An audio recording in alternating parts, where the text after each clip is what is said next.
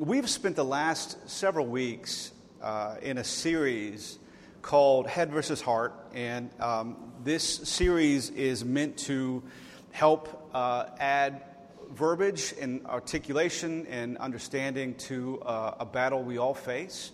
Uh, truthfully, I was thinking about this this past week. The, the, the, the hardest, most difficult battles that I've ever fought in my entire life, uh, no one else knew about. And, uh, and so they weren't necessarily circumstantial. They were battles that I fought on the battlefield of my own mind. And so uh, I've, I've fought many there that other people I could probably put on a good face. They had no idea that those battles were being fought. But typically, that's some of the most difficult moments we have is just ourselves and our own thoughts and, and kind of our own thinking. And so this conversation is to help give some uh, idea and direction and, and some, some really to, to arm us to be able to handle those moments and to walk through them by faith. And, and that's how we're designed. We are created to walk and live by faith. And so that is the method in which we're meant to live. And when we're not, we feel the effects of it and we feel underneath life instead of on top of it. And so uh, we, have talked a lot about uh, a lot of different aspects and what we're doing the last few weeks leading up to our, our seven week journey, which takes place in four weeks. Uh, we are just walking through some scripture that God put in my heart that I've just been reading for the last several weeks. And uh, I just want to take our time and just walk through it. We did this last week. And uh, we'll spill from, from one chapter to the next because uh, truthfully, these chapters and verse numbers were not uh, original. They were added later. So, uh, but there is a coherent thought that just progresses. Uh, and, and, I want to just walk through uh, one of my favorites today. I know I probably say that every week that these are my favorite verses, but it's all my favorite, except for uh, Leviticus. That's and Ecclesiastes. Well, it's all right. Doesn't matter. Let's get going. Romans chapter 11. If you want to turn there in your Bibles, we're gonna. We're, this this last part of Romans 11 sets up Romans chapter 12. You're going to really recognize Romans chapter 12 because we've talked about a lot. You probably heard it quoted a lot. You've probably read this a lot. But uh, Romans 11 definitely sets up Romans chapter 12. Of course, this is the Apostle Paul talking. And uh, so we're going to go back to Romans chapter 11, the last few verses there, starting verse 33. This is what it says Oh, the, uh, the depth of the riches both of the wisdom and the knowledge of God. How unsearchable are his judgments, how unfathomable his ways. For who has known the mind of the Lord, or who became his counselor, or who has first given to him that it might be paid back to him again? For from him and through him and to him are all things. To him be the glory forever. Amen. Um, We'll, we'll pick up in, in, chapter 12 in a moment, but I, I, want to take some time and just kind of consider what's said in just those few verses. Um, Paul is, is speaking to and reminding us of the, the sheer mag, magnitude and, and majesty of God. And, and this is Paul giving scale and, uh, and saying, reminding us, man, how unfathomable, how unsearchable is God, how, uh, how way above us and way bigger than us and way better than us is our God. And, and he, you know he's kind of, he's making sure that we understand that, that we see how big, how unfathomable, how unsearchable, how majestic God is. And, and, and then he even says our tendency is probably to consider ourselves as being better suited for the God role than God Himself. Because He says, Who has known the mind of the Lord? Who has become God's counselor? And, and He's trying to give us the scale. I, I, my goal is by the time I'm 50 years old, and, and my wife and I, uh, we've talked about this, and she is, uh, she's, she's starting to get on board, but she's let me know how ridiculous this is. I want to own a replica of the A Team van by the time I'm 50 years old. I don't know why that to me is so cool And my wife's like, You're going to drive around in a windowless van? That's a little creepy. I was like, It's the A team van.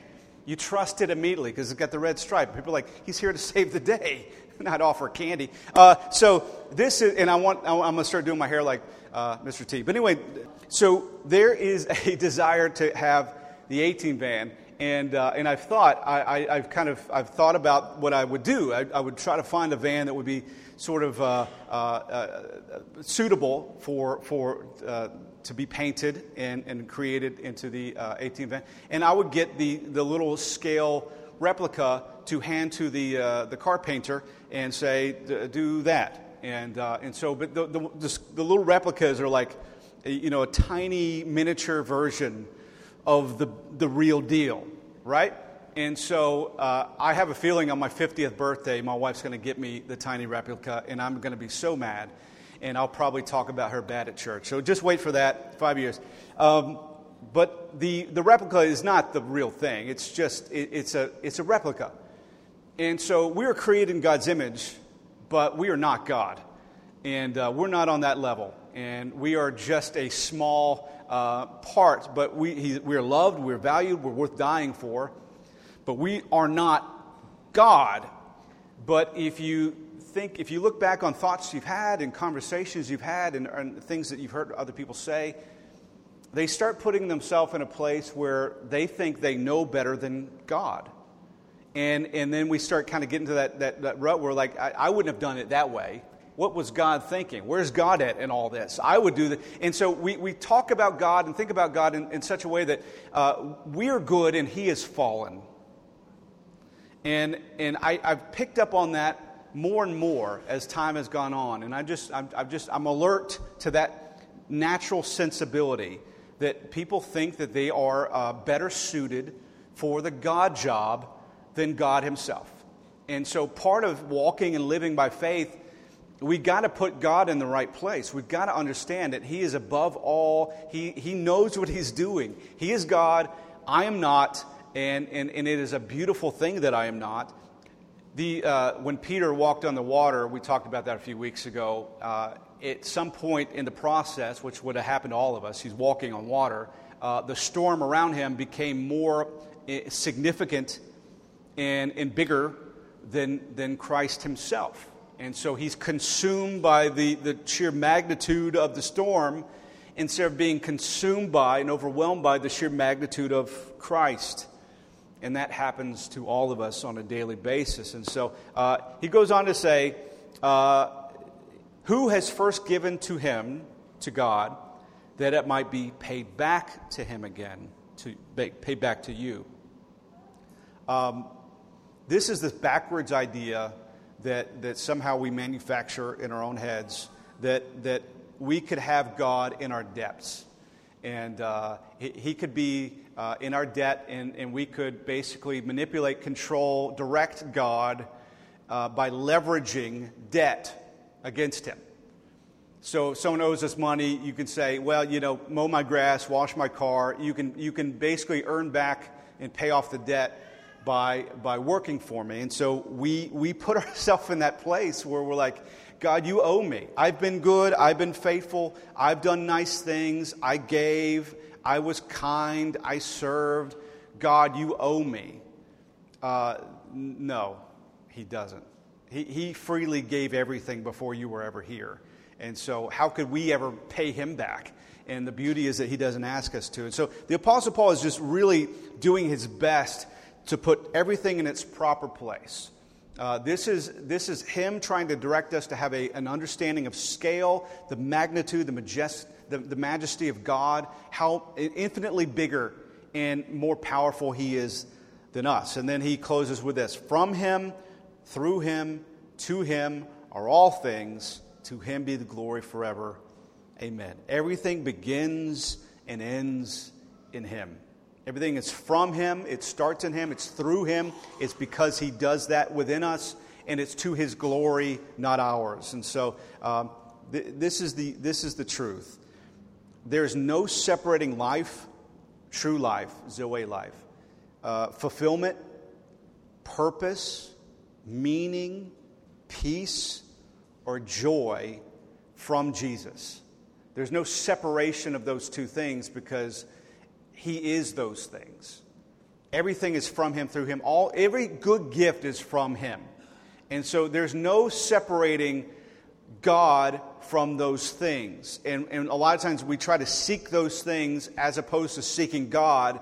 And you can't find those things outside of God because those things are in God, they are from God.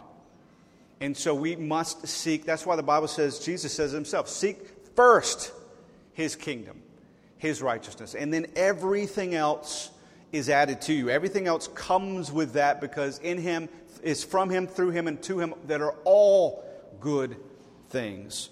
That, con- that, that consideration is what sets up the next chapter. And so, in fact, the next chapter starts with the word therefore which means that what we're about to read is, is hangs on the reality that everything's from, through, and to Him, and not from, through, or to us. So, chapter 12. And again, this is a very well known verses. You, have heard these. Therefore, I, I urge you, brethren, by the mercies of God, to present your bodies a living and holy sacrifice, acceptable to God, which is your spiritual service of worship. Do not be conformed to this world, but be transformed by the renewing of your mind, so that you may prove what the will of God is, that which is good and acceptable and perfect. For through the grace given to me, I say to everyone among you, not to think more highly of, of himself than he ought to think, but to think so as to have sound judgment, as God has allotted to each, each of us a measure of faith. For just as we have many members of one body, and all the members do not do not have the same function, So we, who are many, are one body in Christ and individually members of one another. Uh, present your bodies a living and holy sacrifice. Um, that idea, so he's saying everything's from and through and to God. And so everything's from, through, and to Him. Uh, he is way beyond us, He is way above us. Who can be His counselor? Who can know the mind of, of God? Who can understand Him? who can really even take in who God is fully? nobody. God is so much bigger, infinitely bigger, and more powerful than any of us. And because of that, because God is God, the creator of the heavens and the earth, God is the, the savior of our lives, because of all that, our natural response should be to present ourselves as a sacrifice of worship. That is the, the call to action. Because everything's from, through, and to Him, therefore, uh, present yourselves as a living sacrifice. Now, Old Covenant, if you read the Old Testament, uh, you, you'll see instituted by the law of Moses, there are these continual sacrifices, even preceding that. We see a sacrifice in the Garden of Eden uh, to God because he, he deserves that. And so uh, these continual dead sacrifices were offered to appease God as, as some sort of fragrance to heaven, to honor God, to, to, to make things right with God. It, it was a blood covenant to say, we're good. And so these dead sacrifices were made continually. There's no stopping this. It was continual, always, continual sacrifices have to be made annual sacrifices, sacrifice, sacrifices based on specific moments and specific events. These, these sacrifices had to continue. The Bible says that, that the, that the priest could not sit down because their work was never done, because there was an endless uh, flow of traffic of sacrifices being made, because it, ultimately we could not just once and for all make things right with God. We couldn't. He could. And so that's why Jesus came a once and for all sacrifice for us, for all of us. The Bible says he made a once and for all sacrifice and then sat down because it is finished. One last sacrifice that was a sacrifice of death. And then the Bible says here, Romans 12, this is after obviously the sacrifice of Christ, the resurrection of Jesus, resurrection to new life that gives us all resurrection to new life. We're alive in Christ. And so now it's no longer sacrifices that represent death. He puts it this way living sacrifices. Completely different mentality. Living sacrifices. What does that mean? You're being alive, made alive to this new life. That is a commitment to live no longer is I who live, but Christ who lives in me. It is a commitment to sacrifice everything to be a new living creation in Christ. So, in other words, we are His.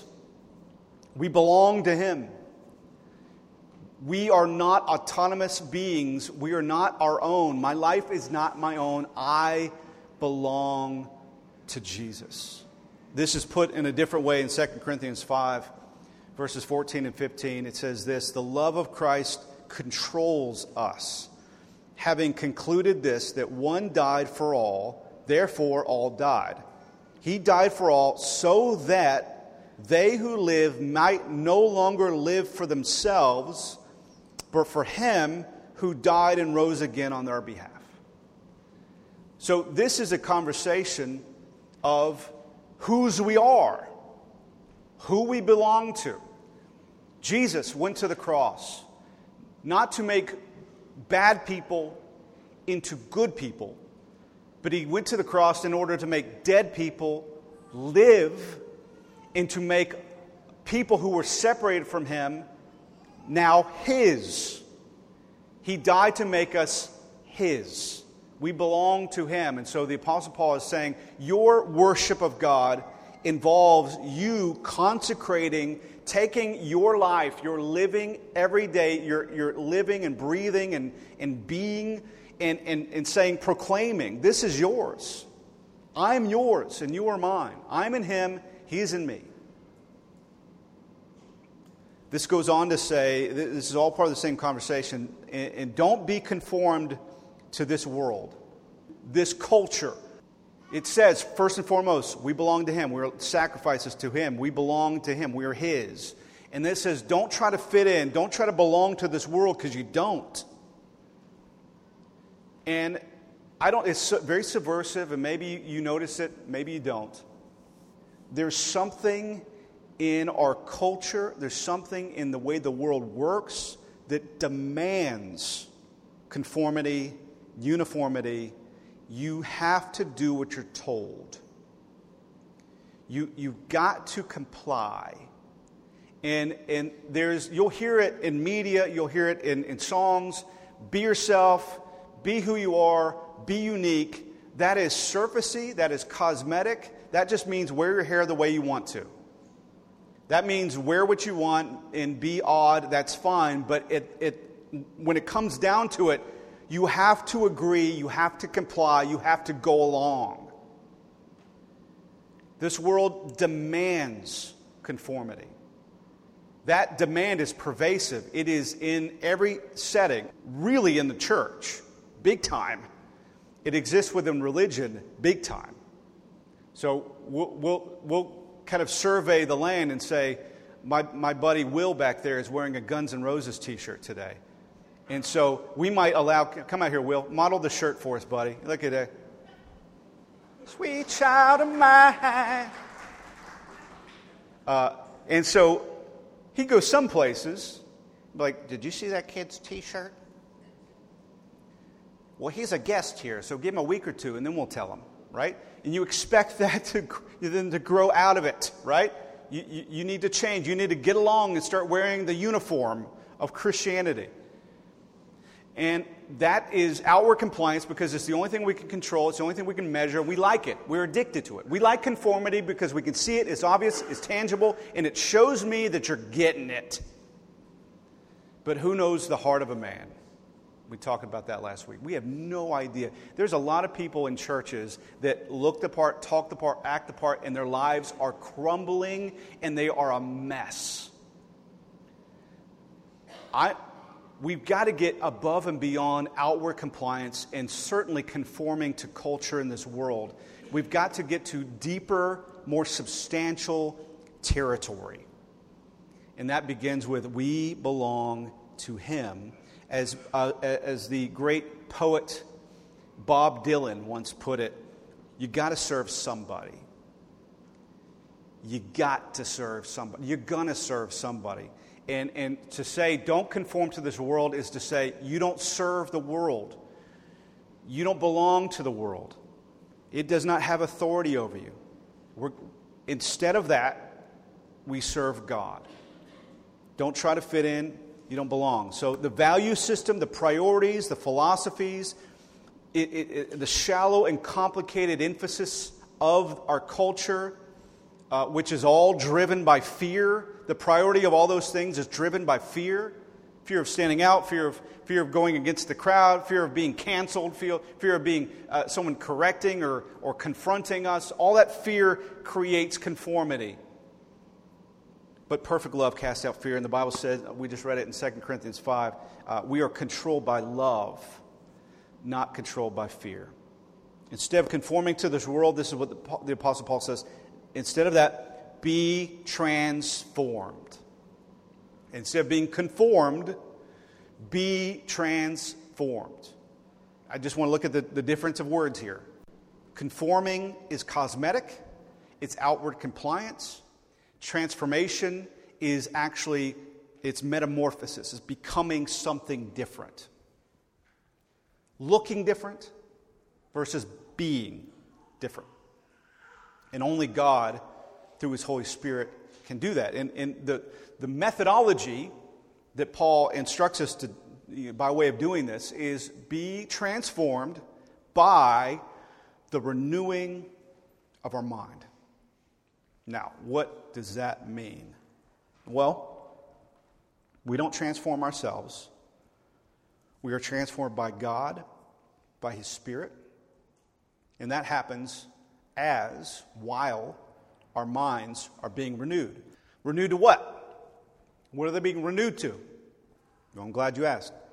Uh, they are being renewed to be in alignment, in conjunction with the faith that exists in our hearts. So everything starts with faith because everything's from, through, and to Him.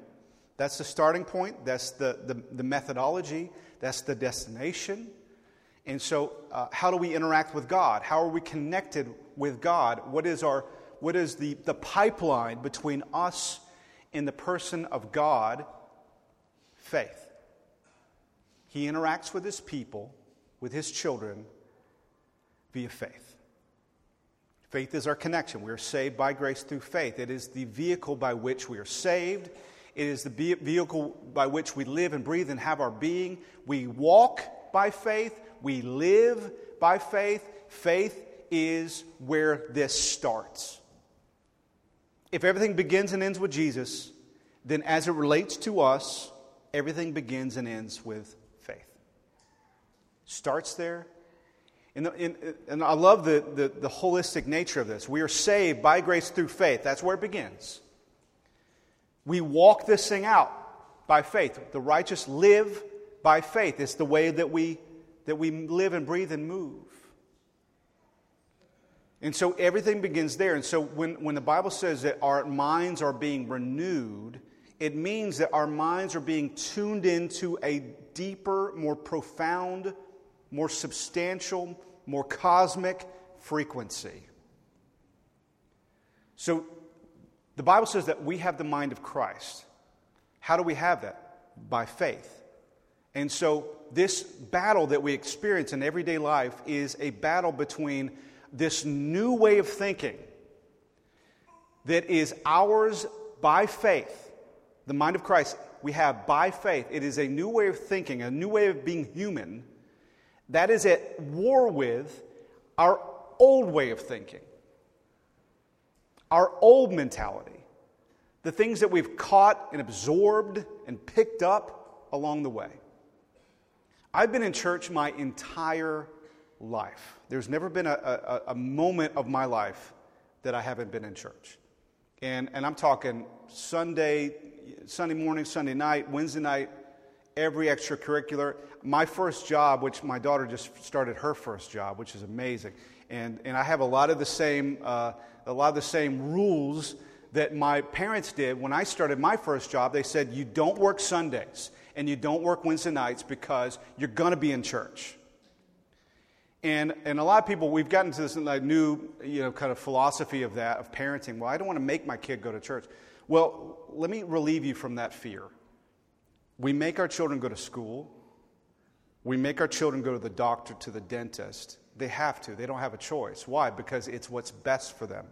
We've got to trust and believe that what's best for them is to show them, get them in front of teaching about Jesus. Well, they don't like to go. They don't like going to the dentist either. They don't like going to school either. But at what point do we like, school's important, connecting to the living God? That's a choice. I'm very grateful because I am a, a bit of a chaotic personality. Maybe you picked up on that. I, I could have gone off the deep end pretty quickly. And I'm thanking, I, I, I continue to thank, and I'm thankful for my parents who created the guardrails of being connected in the community of Christ my entire life. Now, the theology was not always fantastic because I've had a lot of mentality that has, has had to be corrected because the theology has not always been wonderful that I've been exposed to. But you know, the priority has been beautiful. Sometimes God, a lot of times, always, God cuts through the noise of our wrongness and establishes rightness within our spirits. He's not shackled to our human deficiencies, He's way above that. So He does beautiful things as we walk this thing out in faith. But, but over time, admittingly, I've had to drop some stinking thinking, some really bad philosophies and opinions about God and who God is. But what's happening over time, and this is continuing to happen, is that the, the, the, connection I have with the living God is starting to work its way up to the way I think. And so now I'm not just subject to my old way of thinking. My, my brain is being renewed. My mind is being renewed to something that is true and that is bigger than anything that I've thought before. Does this make sense? We are transformed. We are becoming outwardly and obviously and, and, and, and, tangibly different human beings as our mind is being tuned in to the Spirit of God through faith. We become different people. I don't, I don't know if I've told a lot of stories about my upbringing. That's silly. Of course I have. But, but not, the, not the gritty, nasty, ugly parts as much. Um, when my wife, and I didn't plan on telling the story, but I will. When my wife walked into the church where I was attending, and uh, she had just moved there from Ohio, and she walked into a church. Um, I was a, uh, I, I, I, I basically owned a coffee shop and uh, I was trying to make a, a, a, my, my own way. I was like 19 years old, 20 years old, and uh, I was in a large church at the same time, simultaneously, seeing three different um, gals, unbeknownst to each other.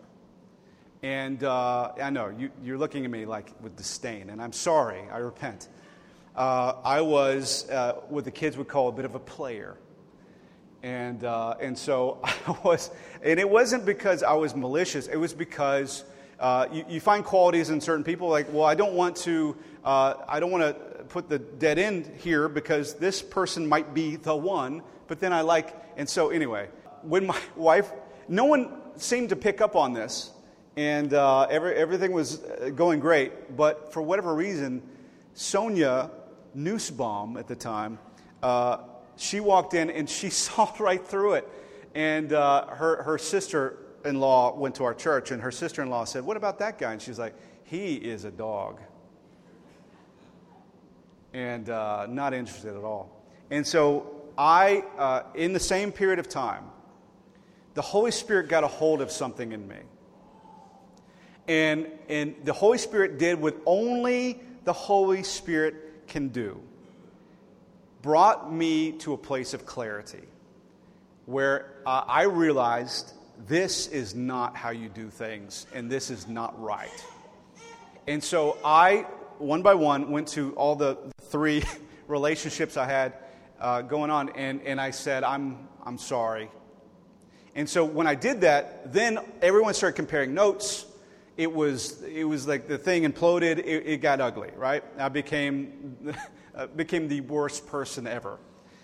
And, uh, but I, I was okay with that, and I just made a deal with God. I said, I'm done playing the field. I'm not good at it. I, I don't enjoy it.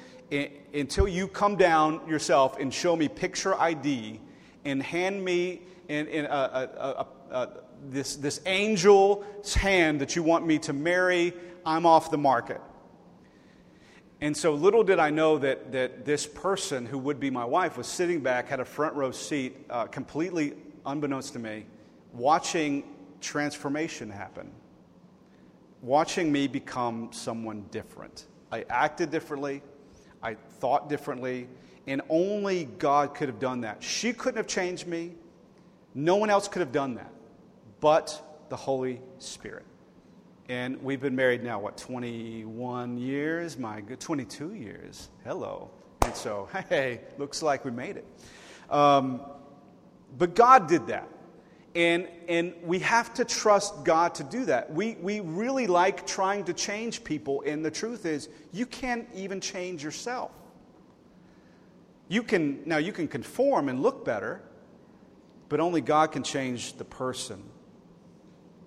Now, the, the result of the transformation that we've been talking about, being renewed to a new way of thinking, is, as Paul puts it, that this is the reason that you may prove what the will of God is, that which is good and acceptable and perfect. That's the, that's the point. You're being transformed so that you can prove what the will of God is, that which is good and acceptable and perfect. So, what that means is you're able to know, understand, prioritize, and walk in the will of God, in sync with the Spirit of God. We're being transformed so that we can know and live out and walk in and prove what the true will of God is. It's not my will, His. We're being transformed so that we can live that out, prove that, establish that. And then Paul brings up the most common obstacle that keeps us from being from that being our reality. And, and it actually speaks to this head versus heart idea that we've been in for weeks. He says this through the grace given to me, I say to everyone among you, don't think more highly of yourself than you ought to think.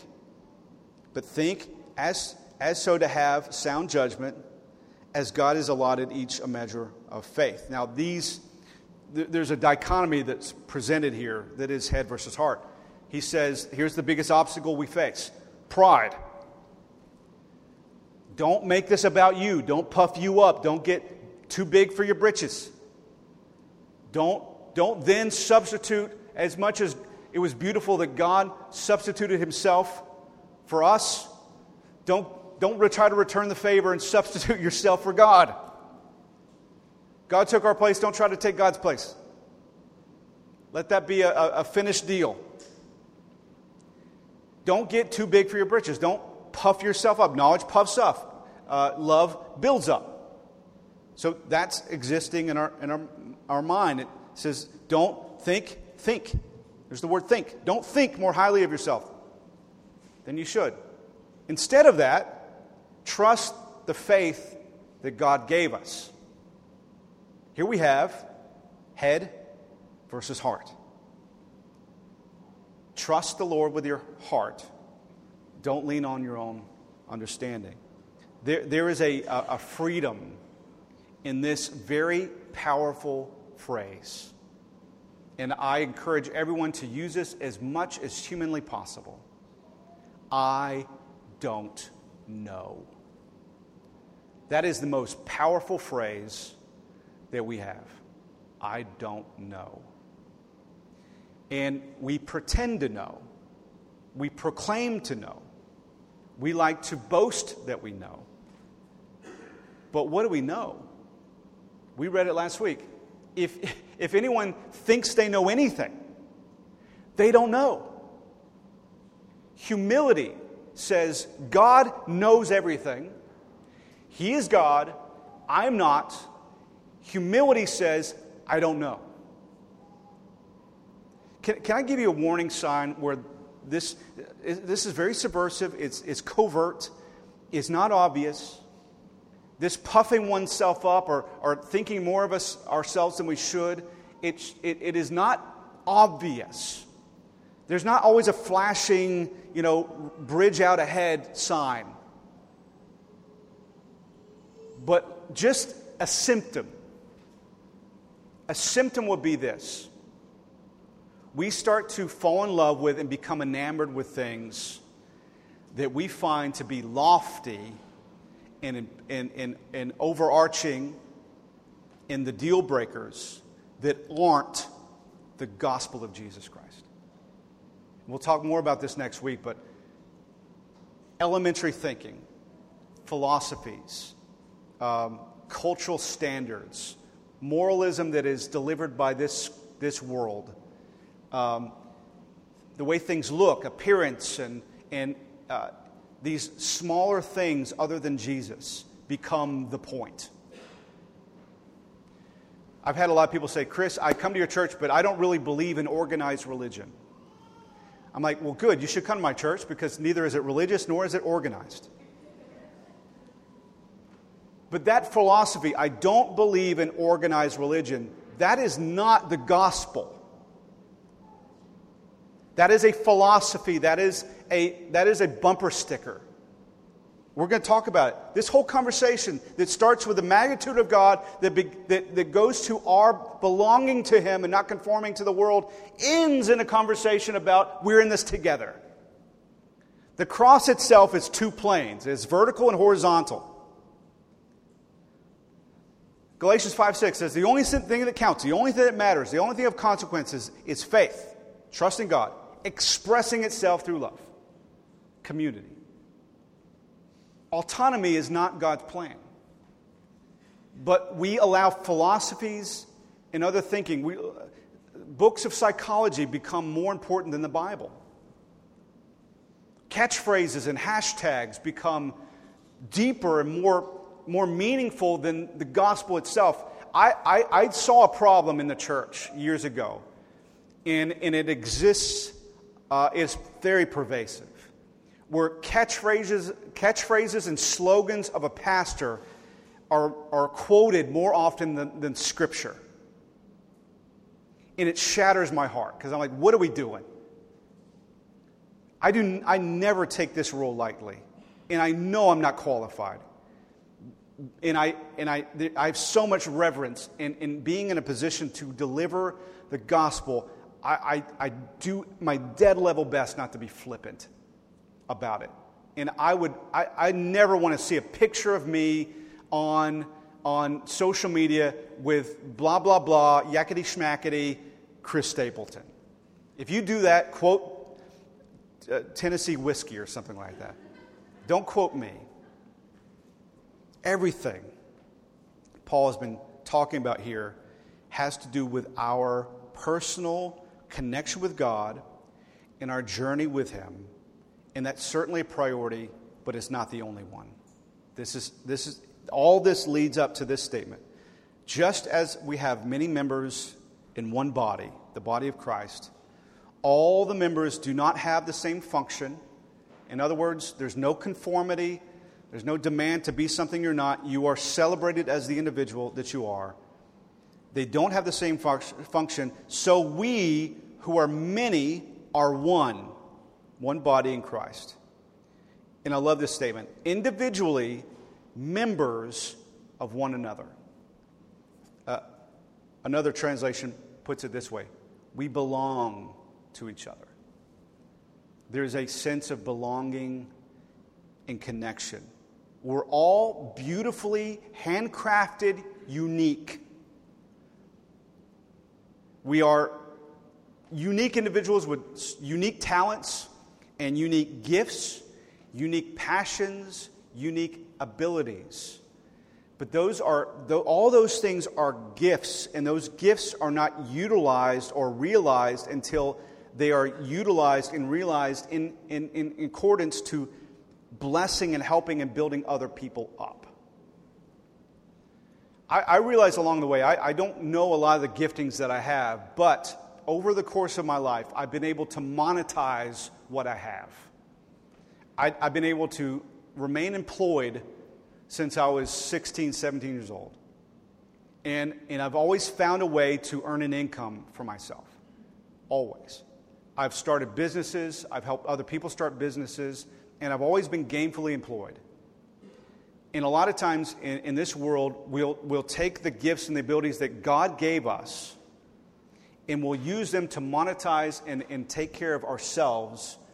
But that gift and that, that ability is not, does not end there. The purpose, the reason we were given it is so that we can help other people and build them up. I, I, I saw this happening way back. I used to uh, uh, oversee a children's ministry at a church. And I was like, there, are, there, there's these people who are gifted to teach. They're teachers, gifted at it. And they would never volunteer to uh, help children's ministry in church because they're tired by the time they've been doing it to earn money. And if there's no money on the table, they're not going to do it. And part of me, I, I totally understand. Give me a break. But I'm like, there, there, but there has to be a way to contribute, even if it's just behind the scenes and just conversations and, and empowering and, and helping develop. But, but it's like we're giving these gifts for the reason of building others up. That's the reason we got them. I want to close with this this last sentence. Individually members one of, uh, of one another. We're members with each other. We are many parts of one body. We all belong to each other. My life is not my own. Um, my life is not a, this autonomous, individualistic, kind of microcosm within, that exists in the setting of the world, unencumbered and unconnected, where I'm just trying to take care of number one, make me happy, make me smile, work on me. This culture is, is, it is crushing people into this small, the smallest common denominator, where the entire life that is painted, the picture that's painted, is that it is all about me.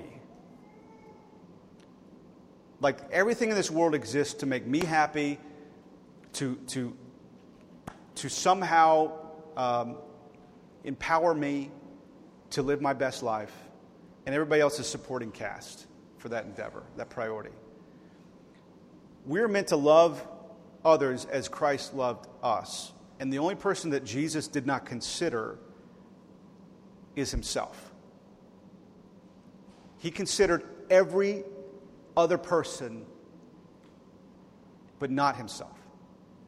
And we're meant to live and we're meant to show and demonstrate love, be controlled by love. And, and Christ himself said, There's no greater love than this, than to lay your life down for others. Sacrifice self for others. My life for you instead of my life for me. The picture of that in, in the reality of living that out is beautiful. I, have told the story a million times, but there's a, a, a town in Pennsylvania called Roseto that was an Italian community that's founded years and years ago. And, and they, they did a study on this town because the people in this small town were living incredibly long lives. They weren't dying of heart disease and heart failure, they were not, they, they were not dying. And they found out in their research that the, the, the, commonality, the theme, the reason that they saw evidence why they're not dying was not the fact that they, they were eating healthy diets or getting lots of exercise. Those things are great, but the main driving force in long life and quality of life was they took, they took care of each other. The, the, the, the statement was they felt emotionally safe. They, they felt like they were part of a family, part of a community they were living out the church better than the church lives out the church. That is the, that is the body of Christ. We are one body, and if, if you twist your ankle, the whole body compensates to take care of it until it heals.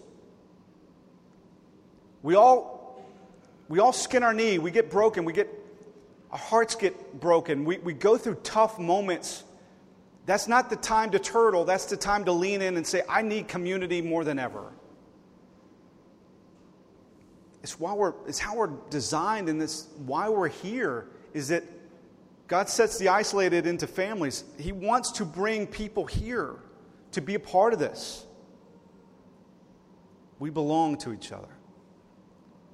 So here's the just the quick rundown. Everything we talked about. First, everything's from, through, and to Him. It's all to His glory. My life is in Christ. I belong to Him. We should resist the temptation of settling for this world's counterfeits counterfeit joy, counterfeit success, counterfeit wisdom, counterfeit everything, because the world cannot replicate what is only from God.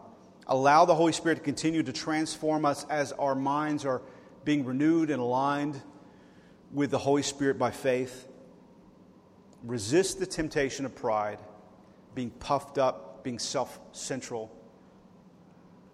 And then all of this is in order to benefit those that God has connected my heart to.